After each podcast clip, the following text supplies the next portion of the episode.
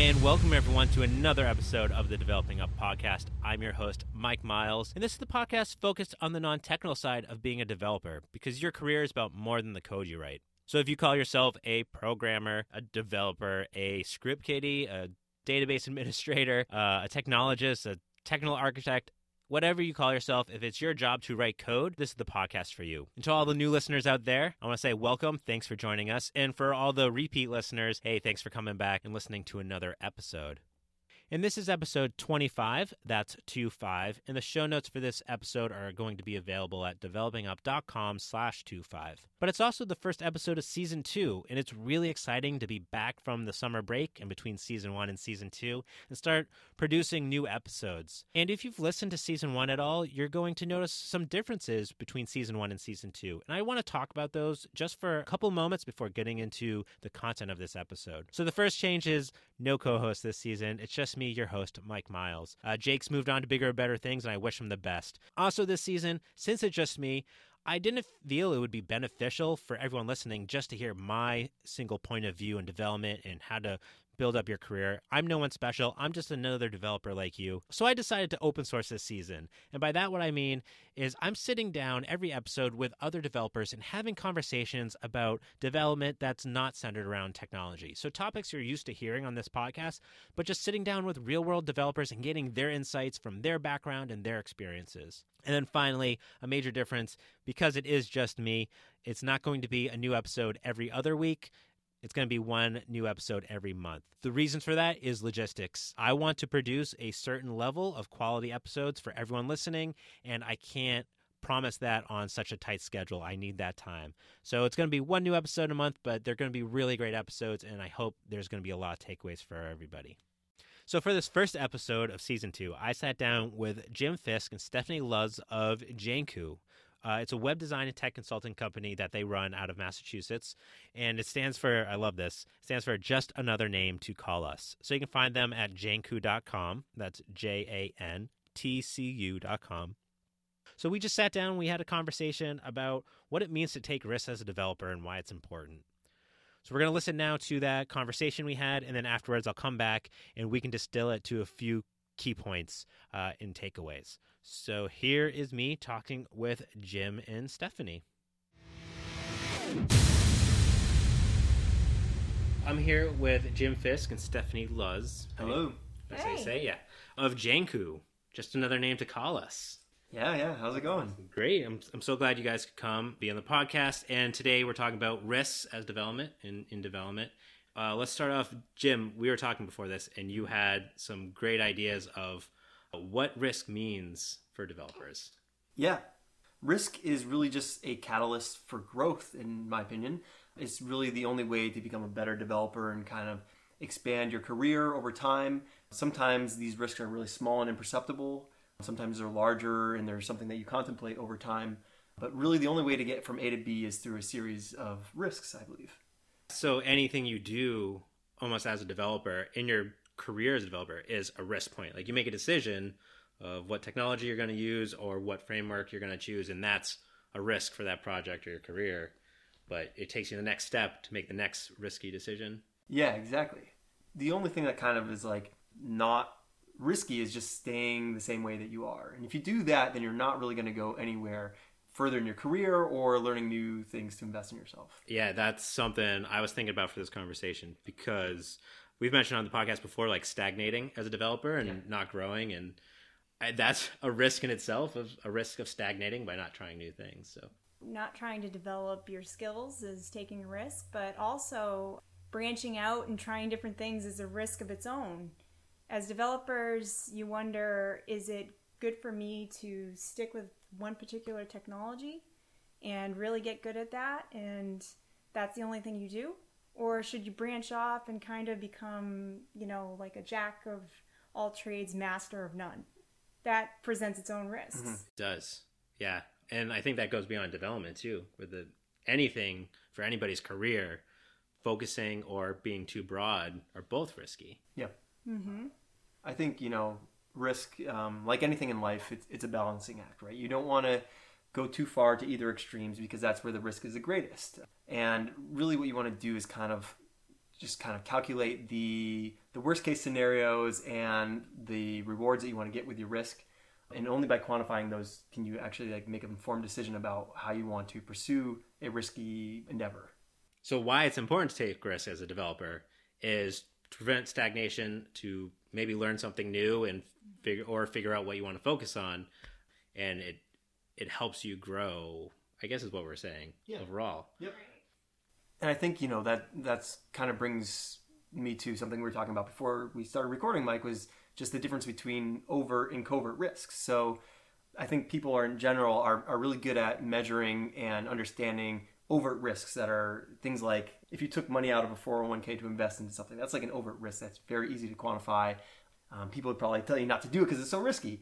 But I think people don't really see these implicit risks all the time, where basically something happening over a long time period would actually end up being risky. So inaction is an example of something that is kind of covert risk, right? So by not doing something, by not acting, by not investing in yourself, or maybe it's changing a job or learning a new skill, it's not risky right now. You can continue doing what you're doing status quo, but over time you may find, 10 years down the road, you're not where you want to be, and that's a risk in itself. What is it? Overt risk and covert risk? Yeah, these are terms I've applied to it. I think you could call it explicit and implicit risk as well. All right, interesting. When you were telling me about those, I didn't even think about that in terms of this conversation. So overt is more like it's easy to visualize and quantify. Yeah. And covert is more like under the radar, hard to maybe notice that you're taking that sort of risk? Exactly. I would say overt risk is probably what people just call risk. It's, when you're doing something that has a potential downside or an upside. So, exposing yourself to vulnerability in any sort of way is a risk, but the whole point is you're hoping that you have some kind of gain coming from that. Covert risk, on the other hand, is a little more subtle. So it's kind of like the boiled frog phenomenon. Have you ever heard this term before? The idea is if you put a frog in a frying pan and you slowly turn up the heat on it, it won't jump out of the frying pan because it can't perceive the small differences in temperature over time. It will just sit in the frying pan all the way till it boils. Now, if you were to throw a frog into an already hot frying pan, it would notice the difference in temperature and hop out immediately. So a covert risk is kind of sitting there and letting yourself boil over time without realizing that by not pursuing these riskier ventures, you are actually taking a risk in and of itself. So an example of a big risk in my mind would be quitting a job to go back to school. That's a risk I think in a lot of cases is worth taking because you're investing in yourself and you're trying to grow over time.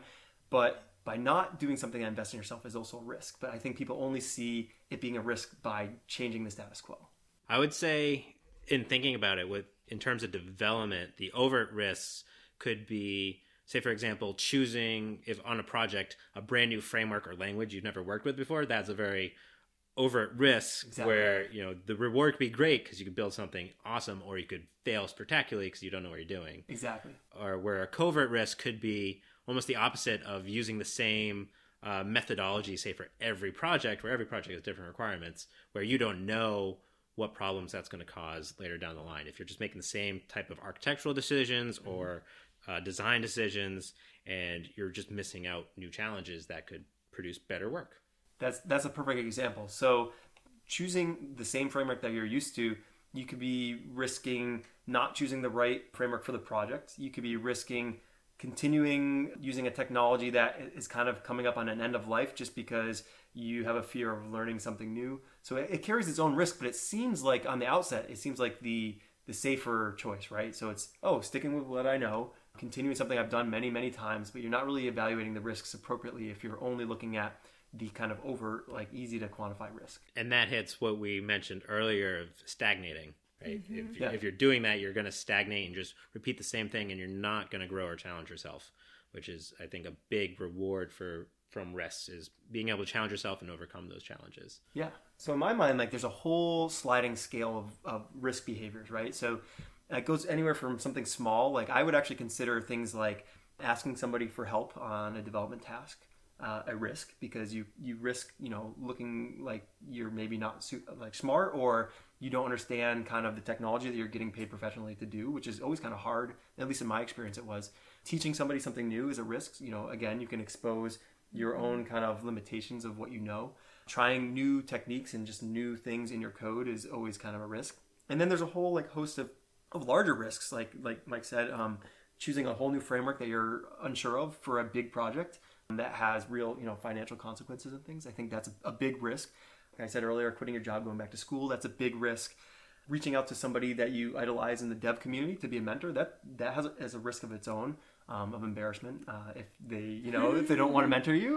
So I think I would consider just basically anything that's out of your comfort zone is kind of a risk in and of itself. I really lash on to the idea of imposter syndrome that you brought up and being willing to ask for help. And in season one, we had an episode where we talked about being able to ask for help and how important it is for development. So there is that risk you're bringing up. Being embarrassed, worrying that what people are going to think about you because maybe you're supposed to be the expert, sure, or worried how people look up to you. But the risk of asking for that help and the solution you get for that is way more beneficial than not asking, not taking that chance, and then not failing, but not producing what you need to produce. Yeah, it's so funny in my own experience. So Mike and Stephanie and I are all part of a Drupal community, and I know when I was first in that community, I think going to meetups and speaking to begin with is a risk of its own, but I know when I first entered that community, I was very kind of shy about my skill level, and it caused me to be a little more isolated than I am now. And the funny thing is, it's obvious that a new person in a community would know less, but at the time I still was scared of exposing my ignorance. So now that I've been in here for a number of years, I'm more comfortable showing that I'm ignorant all the time. I ask about new things all the time. People from a variety of backgrounds always have something new to tell me. People who have just joined the community often can teach me something new. So I know that I have increased kind of the velocity of my learning and development by asking more questions and not being afraid to look silly. And if you can get comfortable with that, I think you have a lot of potential benefit. And that's an interesting way to perceive it for those who you may be nervous about asking for help. But if you do that, you could be helping the people who you're asking. Like, sure, you just brought up, now when new people in the community are asking questions that you may know the answer to, mm-hmm, it changes the way you're thinking about things, and they may raise issues that you never thought about in your career before. Yeah. And that's one of the great things of asking for help and taking that risk. I remember this one time we were doing a Drupal core code sprint, and I hope I'm not getting the story a little confused, but I'm pretty sure WebChick was up and in the front of the room doing some kind of git merge or something like that. And WebChick, if people who aren't familiar with the Drupal community, is a very prominent figure who does a lot of core contributing and mentoring, and has been around the Drupal community for a long time, and a lot of people look up to as a kind of a strong figure in Drupal. And I remember she was saying that she didn't know how to do a really simple git command that probably the majority of the room knew how to do. And I remember thinking it was really funny because she was not even the slightest embarrassed by it. And I was wow, so somebody that is this knowledgeable and this kind of high on the pecking order can admit that she doesn't know this silly git command. And it doesn't mean she doesn't know a lot about development. There's always going to be little blind spots throughout, your development career, because there's just so many different things to learn. And I don't think it really, in anyone's head brought her down as a developer at all. So it's really cool to see that, and kind of gave me more confidence to say, okay, and maybe she just did that to give people confidence, but I know it kind of added confidence to me to say, oh, I can expose that I don't know certain things. I would say it almost even adds to how people perceive you as a developer. Good developers ask for help. Yeah. Good developers take those risks in being able to say, I don't know what I'm doing. Can somebody help me out here? Yeah. I would say it's not good for your development career if you don't ask for those things. It's interesting that this conversation is really centering around asking for help and taking those risks. And yeah, I really think about it now that that's a really important part of your development career is taking those risks. And Stephanie, you were talking about earlier, you and Jim have started up a new group in our local community, mm-hmm, with new technologies and the risks behind taking those steps to do that. Right. So Janku, I think, really focuses on Drupal work. But I think just sticking to one technology can keep you from exploring other avenues, maybe finding a better fit for other clients. So we've really explored Jamstack, which... So what does Jamstack stand for? It's... Can you help me with this? Yeah, it's a JavaScript... API and Markdown kind of framework. So I guess the whole point what Janku's trying to do is we're diversifying, and that alone, that brings down your risk. Part of being a developer, you want to make sure that your client's getting the best, right? Yeah, and whoever your client is, if you build a product for your company is a client. If you do client-based work, then obviously you have clients who pay for what you want to do. If you work for yourself, then you're your own client. Exactly, yeah. And, I mean, if you only know one technology, it's like having only red Legos. You can build everything with red Legos, but maybe, well, green Legos wouldn't probably help you better. But it wouldn't help you. But what I'm saying is, having different tools in your kit are going to allow you to build the better product for whoever you're dealing with. Especially in development. And it makes me think about how fast technology changes, especially where the three of us work in web technologies. And it's like, if you take JavaScript, for example, every week there's like a new JavaScript framework. Not that you need to learn every single thing as a developer, but being able to diversify, like you said, Stephanie, and split it up covers your bases so that when that new major technology changes, even if you don't know it, you're more apt to be able to learn it and pick it up faster because you're in your free time or just at work, you're being able to experiment with different things and not just focusing in one area. That kind of gets into why we started looking into Jamstack in the first place. It really was born out of a need. We didn't go from the technology back to the need. We didn't see Jamstack and say, this is so exciting, I want to get on it. We actually had a need with a lot of our smaller clients who can't really afford big implementations of large software, and they want a site that is beautiful and engaging, and they want something with low maintenance. And honestly, if it is a risk to take the tool that we're familiar with and try to make every project fit into that kind of framework. Yeah, if your only tool's a hammer, every problem's a nail. Yeah, exactly. That's exactly. And Drupal is a great hammer, right? Like Drupal can hit almost any project, from custom software to simple websites to everything in between. So we said, okay, for these type projects, Drupal is not right. So what is right? And that's where we started looking around. We found Jamstack, and we found a community behind that. And hopefully we're doing the right thing. But, it's a risk like anything else. So taking that risk of diversifying, and Stephanie, like you were saying, trying different technologies and new tools, not only does that benefit you as a developer, but then you may find other communities of developers who can help back you up. And we've mentioned a number of times on the podcast, development's the ultimate team sport. So the more teams you're on, the more support you have, and the more you can rely on to grow yourself. And you just don't have to you don't have to reinvent the wheel every time. You can turn and ask those questions for help and not being afraid to ask for help, because if one group makes fun of you, you can turn to the other group you have and get support from them. Yeah. I think meetups are so important because you really want to build up that community so you can have that support, right? So Jamstack, we've been steadily getting more members, and part of getting yourself involved with open source technology, just to touch on that, is you have to put in an investment. You have to invest in the community, and that's the only way that everybody's going to benefit. And that can be a risky, quote-unquote, risky investment. Especially as a small company, as an individual, it can be very risky. Yeah. All right, so let's finish this up. Let me ask each of you, what would be your one piece of advice you have for risk for developers? Yeah, I'm going to wrap in a couple points, and I'm going to call it one piece of advice if that works. If you are assessing risk and you're balancing risk and reward, you want to know the type of person that you are. So you have to understand your threshold for loss and gain, and only then can you really kind of decide which risks are worth taking. Another thing you want to do is you want to clearly quantify and define the outcomes that you want. So don't just say, I want to be a better developer.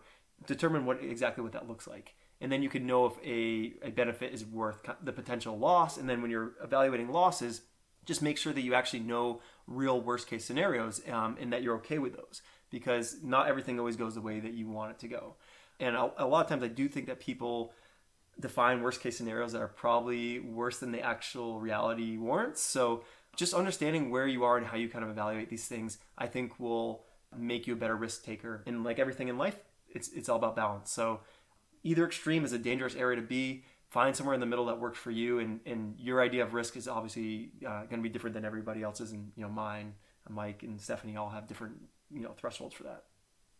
He covered a lot of stuff there. Sorry, he took all the points. That wasn't very fair. No, that's okay. I agree. It's a balancing act. I think you do need to take risks and you need to mitigate risks. Are you a freelancer who's trying to create a niche market with one software? Maybe you just want to focus on the one software. Are you a small company? Maybe you do want to invest in, having some of your employees look at other technologies, work on the trending stuff like JavaScript or Jamstack.